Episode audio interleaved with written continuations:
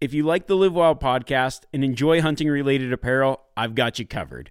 I just launched some great t shirts, hats, and sweatshirts under my own Live Wild brand. You can find them now on my website, remiwarren.com. I just want to say thanks again, everyone, for all the support, and I really hope you enjoy these designs as much as I do. Who knows? Maybe you'll head over to my website and find your next lucky hat.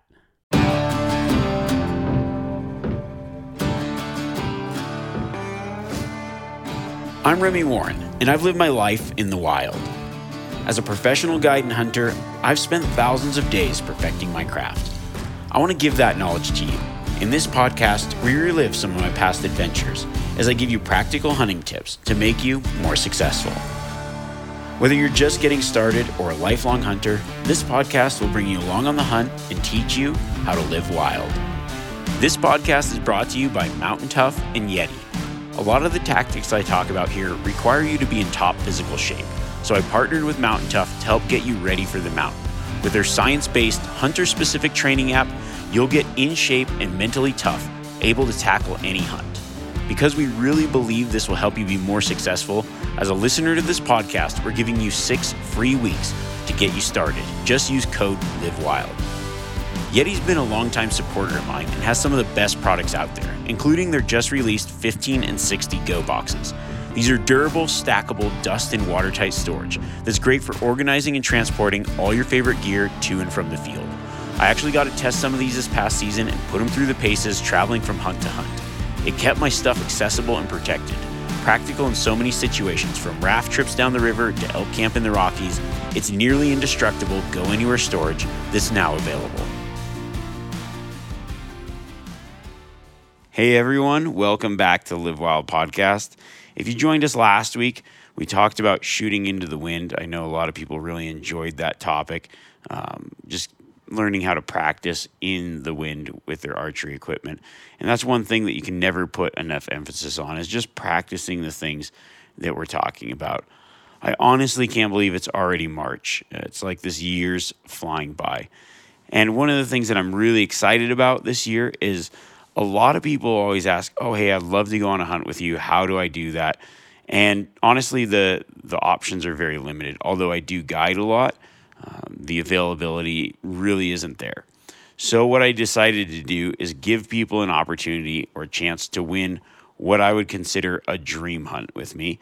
Um, we're going to be giving away a hunt in New Zealand for free range fallow deer. So stay tuned to the end of this podcast to learn how to enter for that. Now, one of the things that when you think about spot and stalk hunting, I think that an image a lot of people might have is just sitting on a glassing point with optics overlooking an area. And while that definitely is part of it, I think what gets glossed over is the amount of moving that's actually involved. In a lot of hunting scenarios, I find myself moving pretty often. What I'll be doing is checking different pockets, getting new angles on the terrain, and then just trying to figure out where the animals are. It's a combination of sneaking into a new spot and taking a peek, then moving on. This week, I'm going to give you some tips on the sneak and peek style of hunting. But before we do that, I want to share the story of a hunt I did recently for Aoudad.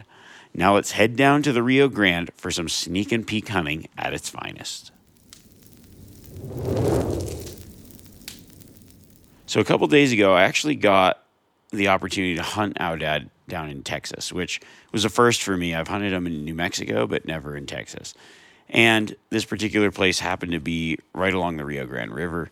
The first thing I would say about it was I was extremely surprised by the terrain. Now, I've, I've heard about this particular area before.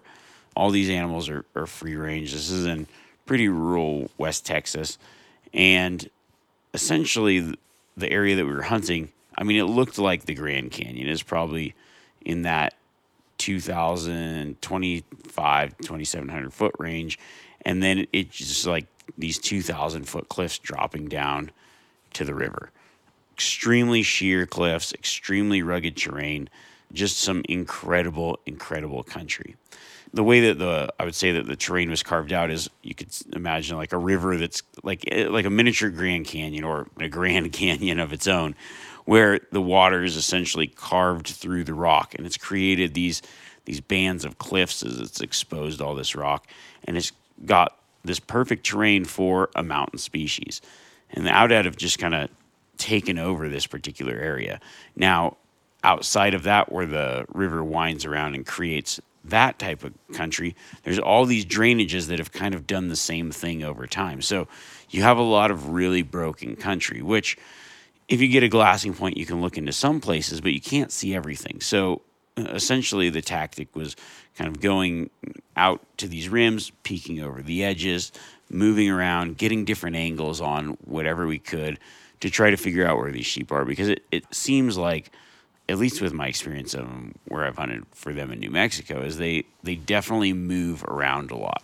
I, I think they're a, generally a fairly nomadic species, but they just they can be one place one day and, and not there the next. So they move around a lot. And by doing so, essentially we have to move around a lot as well. So the first morning set out with a, a buddy of mine, Ben O'Brien, and we kind of we went to this one spot where the guys uh, that we were there that we met down there, Greg had seen Greg and Marshall had seen some sheep here the day before, like a big herd, and, and actually uh, someone that was with them took a, a, really good one there earlier. So we so we started out in that position spot uh, the next morning when we arrived, and we just started walking. You know, kind of on foot, just hiking into this area, peeking into these little pockets. And the first few pockets we peeked into, there were no aoudad, but did we did end up seeing a few javelina. We get out to this one point, and we're right on the Rio Grande River, and we're glassing across, which would be Mexico, where we can't hunt, but or hunt or even physically get to. The thing about this country is, it is so rough and rugged. There is a majority of it that is physically inaccessible. Like you could find uh, the biggest aoudad ram you've ever seen in your life, but it means nothing unless it's in a place where you could shoot it and retrieve it. And I would say that that was 95% of the country was unretrievable, just sheer cliffs. Um, completely ungettable. Even with climbing ropes and rappelling gear, you'd have to be able, like you'd have to have multiple belay anchors in there, and just it would be pretty much as impossible as it gets to get to some of this stuff or get to it and get out. So we're uh, glassing crossing. We actually spotted a a big ram across the border there, just bedded by itself, and a ewe as well, a little bit further off, and then kind of use the rest of the the morning to just keep walking, peek into these new areas, and see what was there. And as you'd peek over, you could see a certain amount of terrain you could definitely see maybe below you or across from you, but then you'd have to move another uh, little bit to look back in the direction that you're going. While you're doing this, I just realized how often this style of hunting comes up where it's maybe big, wide open country where you can do a lot of glassing, but it's broken enough where you can't see everything. So, fast forward to that evening, we go to another spot. And in this spot, I we had a little bit more view. So, kind of go down, start same tactic, peeking in here, there, getting to a glassing point, looking. I sat down and, and really started to pick apart some of the stuff a little bit further away, two, maybe three miles away. And then I turned up a, a group of three rams in one spot, particular spot, maybe about three miles away, two and a half miles away. And that was with the, through the spotting scope. I actually originally spotted something through the binoculars but then I just needed to verify. I, I, it was whatever I was looking at was gone, so I I knew it was the right color and shape. And it was just so far away with the heat waves, I couldn't really tell. So I got out the spotter and started scanning that area, and sure enough, picked up some three aoudad.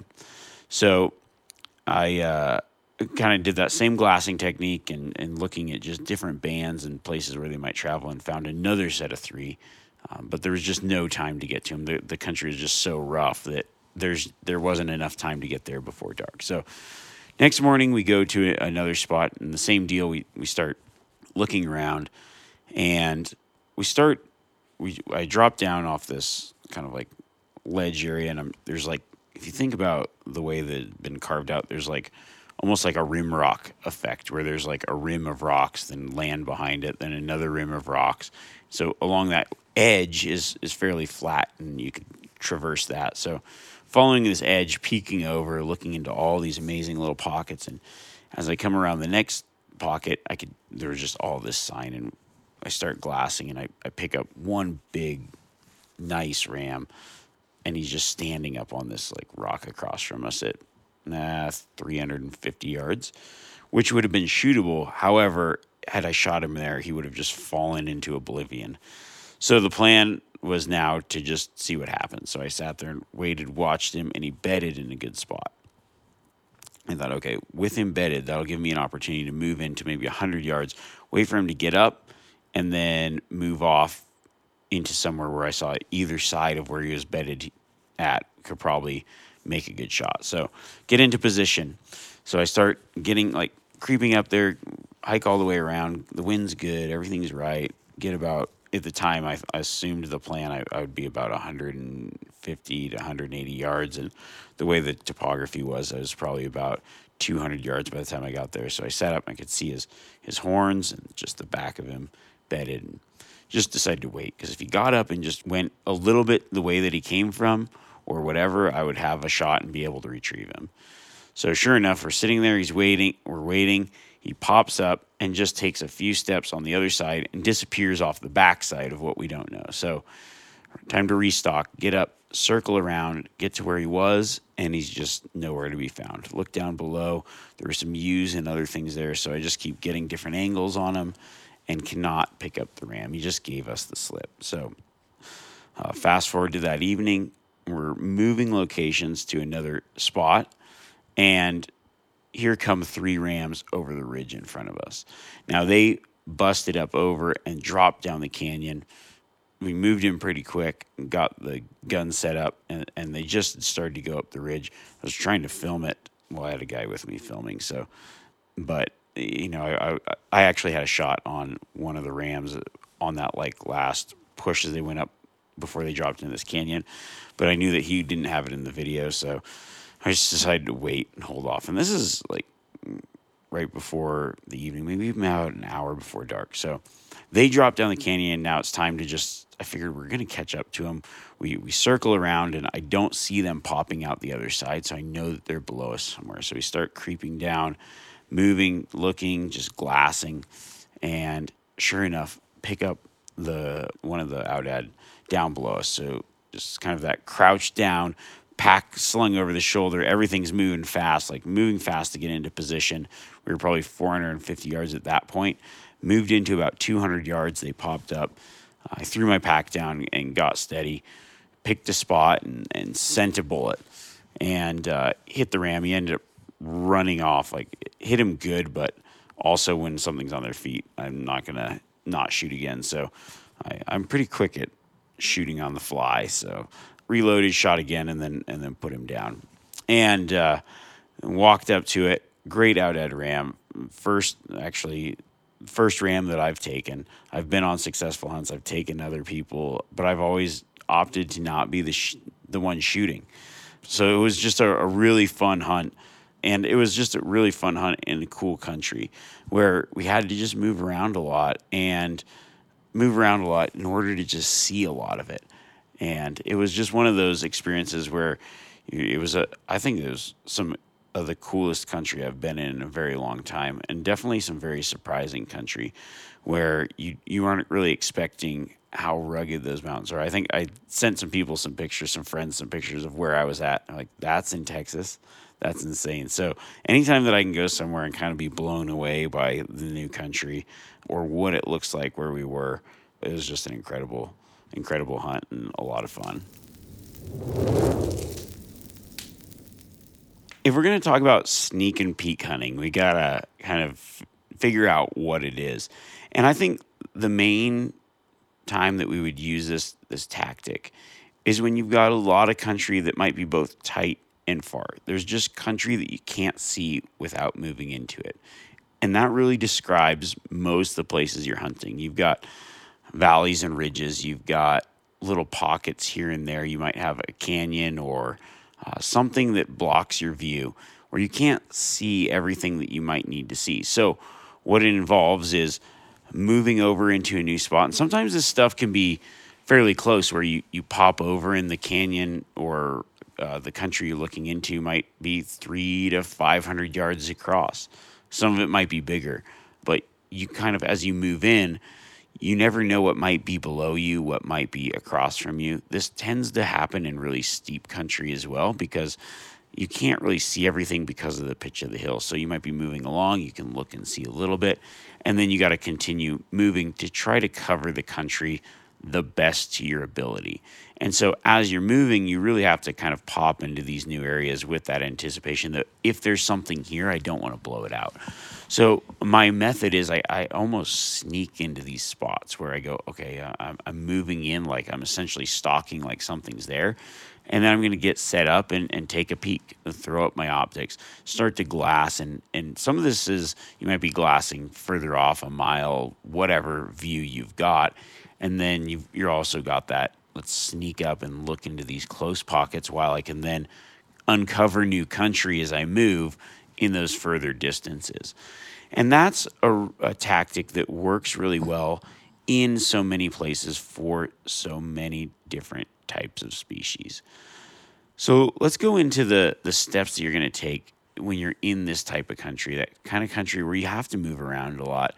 There's a lot of new stuff to uncover, especially in canyon country. This I find this in like a lot of situations for mule deer hunting, especially where you might be covering one side of the canyon, but you got to keep peeking over a rim, checking down below you, glassing up further, and then as you move, glassing back the other side that you couldn't see. So you might have a couple drainages that come down, and each little pocket you pop into, you've got you can look down and see one side of the drainage, and you got to walk up and glass back on the other side. So I think that it's it's a tactic that you find a lot of places and the first step no matter where you are is you've got to get that wind right. Like you got to be moving into the wind. You i plan my hunt route based on the direction that the wind's going. I was just thinking recently of uh, a hunt that i did last year just a general idaho over the counter mule deer hunt. And this is the exact tactic i use. I, I pick that ridge to hike up. As i'm hiking up I'm, I'm looking peeking over the other side and the whole plan started with just first getting that wind right. The second thing you're going to want to do as you move into these new pockets, you need to start looking early. And what I mean by that is, you know, there, there might be a good spot where you've got a great vantage. And I think the mistake most people make is they just walk to that spot. Well, maybe they've walked to that spot and it's on a ridge and now they're skylined and what they didn't do is they didn't start looking at this particular place from those further positions that just didn't have as good of a view. And why would you want to look at something that's from an area that doesn't have as good of a view? Because as you walk up to something, more terrain is revealed to you, right? But also more of you is revealed to more terrain.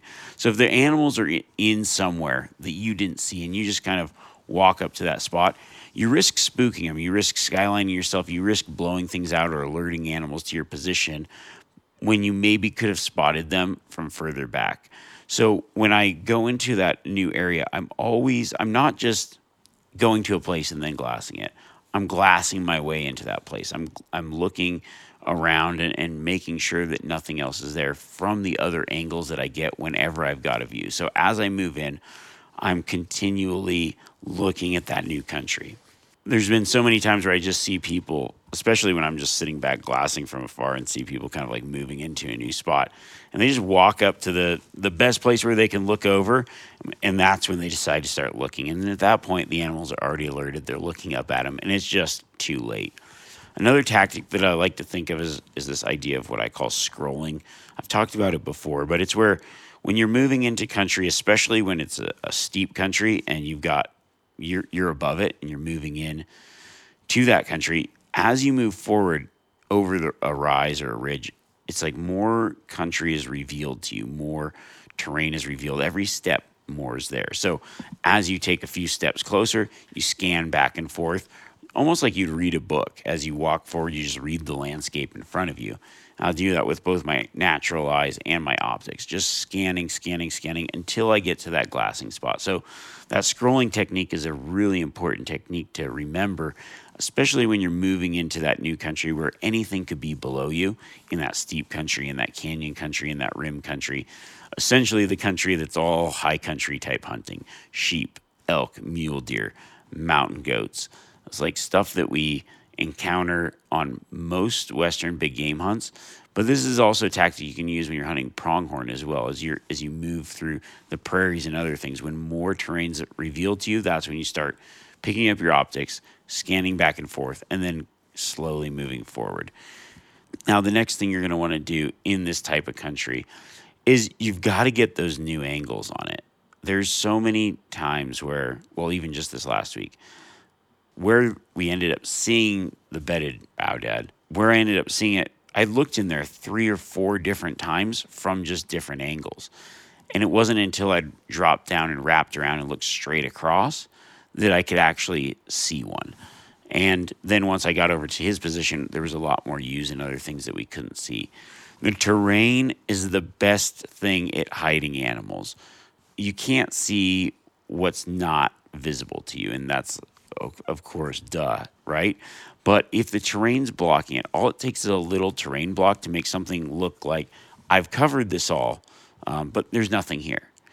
And then you are revealed as you move, you might look deeper into that canyon, you realize there's a large percentage of country that's covered up and completely invisible.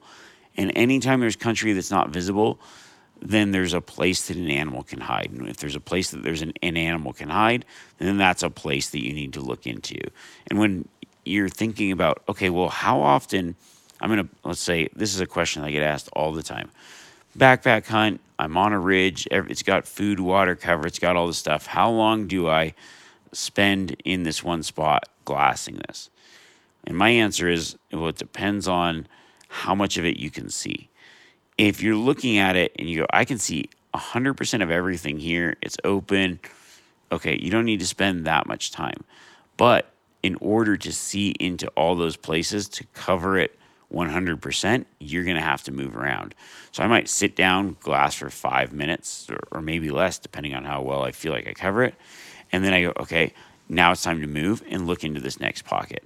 A couple minutes there, looking, looking, looking, nothing. Okay, that's covered now I realize, okay, if I move further this way, there's there's one other side of that ridge that I didn't see, and that might involve checking all this one particular area where I can see all these ridges, and then moving to the other side and glassing back almost just where I was, or peeking up over and, and checking down.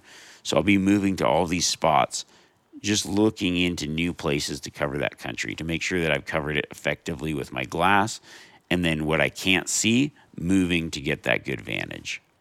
Another way that I think of it too is the bigger the view, the longer I stay. So on this recent hunt, when I had an area where I could see a mile, two miles, and I had a great vantage point, what we consider that classic glassing spot? I'm going to plop down, sit there, and let my eyes do the walking. And then once I feel like I've covered that all, then I can move. But the more country you can see, the longer it takes to cover. So I'll be on those those really good glassing vantages for a lot longer period of time. And I'll probably choose to spend my time on those good vistas, those good glassing vantages in those times when animals will move the most, so mornings and evenings. But as the day starts to progress on, I'm going to find myself moving more, checking more country, peeking into different pockets, covering a lot more ground. And that's because in that middle of the day, I can then peek in and maybe have an opportunity to sneak into a spot where oh, something's bedded across and I'm glassing into the shade. Okay, to see the shade in this other rim, I've got to move. So you're moving a lot more throughout the day. And then in the evenings, maybe you've got more place that you can go where you've got those bigger views, those bigger vistas where you can just let your eyes do a lot more walking and still cover that country with your optics. I think the one thing you want to think about, whether you're moving into a new spot or on that glassing vantage, you know, I think it's really important to just get comfortable and glass well. If you're in a spot, you want to make sure that the glassing that you are doing is effective glassing. And that's one of the problems that I, I think people run into when they're either new hunters or maybe they're just doing the sneak and peek style of hunting. They're moving around looking for animals. And when they're looking, they aren't giving it a quality look. I don't know how many times I've, I've gone into a canyon, given it that once over, stand up, glassing, glassing, glassing, and think about moving on, and then essentially find maybe a better vantage point where I could have seen what I was looking at and sit down and get really get my binoculars on a tripod or, or locked off on my knees and my hat and get a good back prop while I'm sitting down and then start glassing and pick out an animal. Go, oh, I missed that because I wasn't really looking in the best way for an animal that blends in really well and the distance could be uh, greater than it looks sometimes. So I think that when you get into these spots, you definitely need to get comfortable and glass well. Pick up the, the tripod, pick up the spotter, or just you know be set, sitting down, locked off. That, that's the primary way that I glass. Actually, to be honest, is I'll sit down, I lock my elbows onto my knees, I pinch my binoculars on my hat brim, and I just I cover the country. I glass and I, and I can do it fairly quickly that way. But I definitely think that it's a lot better than just standing up, looking around, or, or not using my optics. And then if I've got more distance, then I go, okay, I'll, I'll take out my spotting scope. I'll throw these binoculars on a tripod. If it's windy or I feel like I'm not really covering it, the animal's really hard to see, or there's a lot of cover. Uh, maybe I'm in the middle of the day trying to glass into some shade. Then I'll get that extremely steady look through the binoculars on the tripod or through the spotting scope. And then you know, if you don't see anything, continue to move. So we're going to move and sneak to that next pocket or just get a better angle, like from the bottom, lower or higher on the mountain, wherever we can go to just get a new angle and, and look at new country. One of the things that I think is important about this sneak and peek method is just being able to cover a lot of country. There's a lot of places that you might hunt where you can't cover that much country very quickly it takes a lot of a lot of time to get around and, and check this new pocket, check that other pocket. But there are other places where hey, maybe you might even be able to use a vehicle to assist in covering a lot of country where you can drive, get to a glassing point, sneak up into a new pocket, glass that. Okay, you don't see anything, walk back, drive to another location, creep into that pocket, uh, look around, glass around, get a new angle, and and relocate there's so many times too where I'll be hunting one side. Maybe I'll, I don't know where I'm at hunting. I'll, I'll, get out in the morning. I'll do a morning hunt. I'll hike. I'll, I'll travel the whole day looking across, looking into that place, and then hike back to the vehicle for the evening, and then go hunt the other side of where I just was, just looking as pretty much underneath where I was hunting in the morning. And you'd be surprised by going that distance and covering what you were at one time or the other, looking back where you were and covering that spot that you can't is a really effective way to pick out animals in country that you know is extremely productive, but you just can't find them. Uh, especially in those times when it's like October mule deer hunting. I, I, talked about similar tactics when it came to mule deer hunting in October, but October mule deer hunting, rifle elk hunting late season, these are really good tactics when the animals are kind of holding a specific location and it's really hard to cover it all from one particular vantage. I hope you guys enjoyed that kind of rundown. I think that there's so many tactics that we talk about the spot and stalk and ambush tactics and a lot of other things. But I think just the nuance of understanding how to effectively cover country makes you a more effective hunter for our, for all kinds of terrain for whatever you're going to be hunting. You could go hunt Aoudad and West Texas or mule deer in northern Idaho, Montana. And it's just going to be similar tactics, just used in a different way. So I think that that's extremely good way to think about a lot of the hunting styles and strategies that we talk about. Is just okay how can we utilize a combination of these strategies?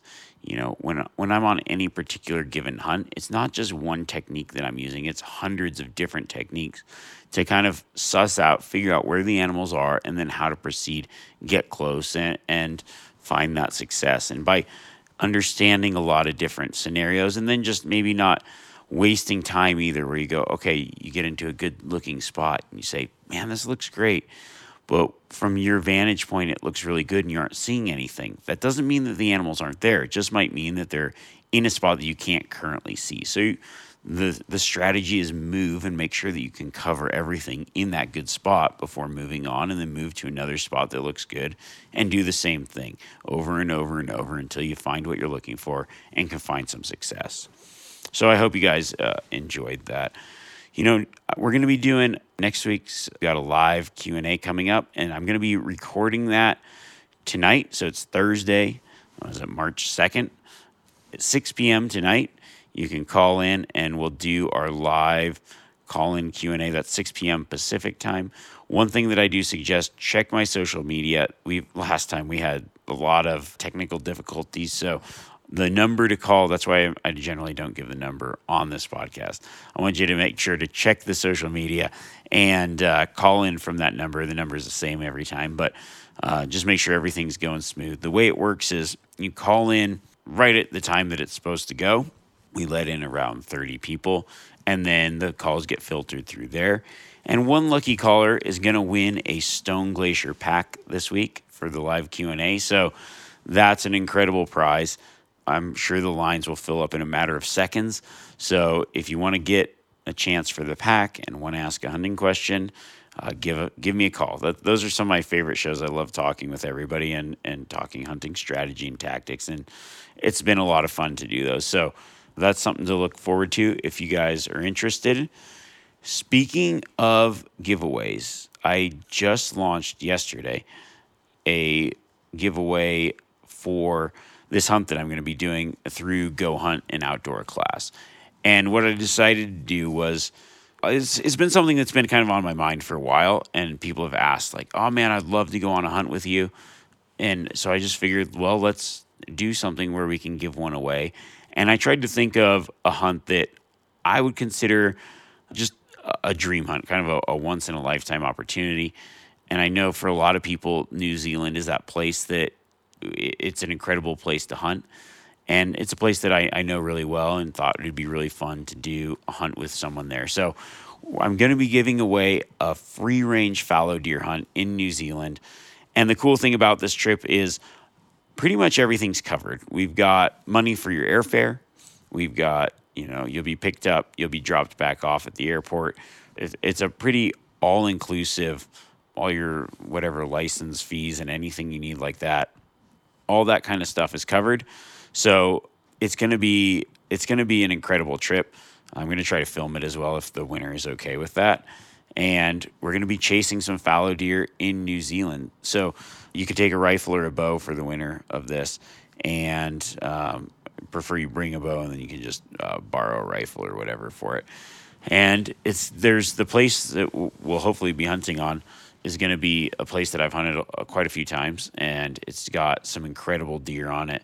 So I'm just really, really excited to be able to do this, to be able to to give away a hunt. And the the way that you enter, there's a few different ways. So it's kind of like you get multiple different entries for you get different entries for the different things. So if you're subscribed to Go Hunt Insider, I think you get like 25 entries, and then you can sign up for outdoor class or in the Go Hunt store for every $10 you spend, you get an entry for that. So, in order to be entered in this drawing, you have to use code Remi because one thing I wanted to do was I wanted to make it specific to the people that listen and support and do all this. I didn't want it just generally open to everybody that signed up for outdoor class or whatever. So, there's multiple ways to enter.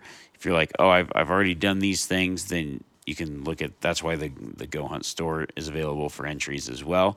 So if you haven't already signed up using that code Remi or code Live Wild, either one, that gets you entered. So you can use code Live Wild. You can sign up for the Go Hunt Insider. You can sign up for Outdoor Class.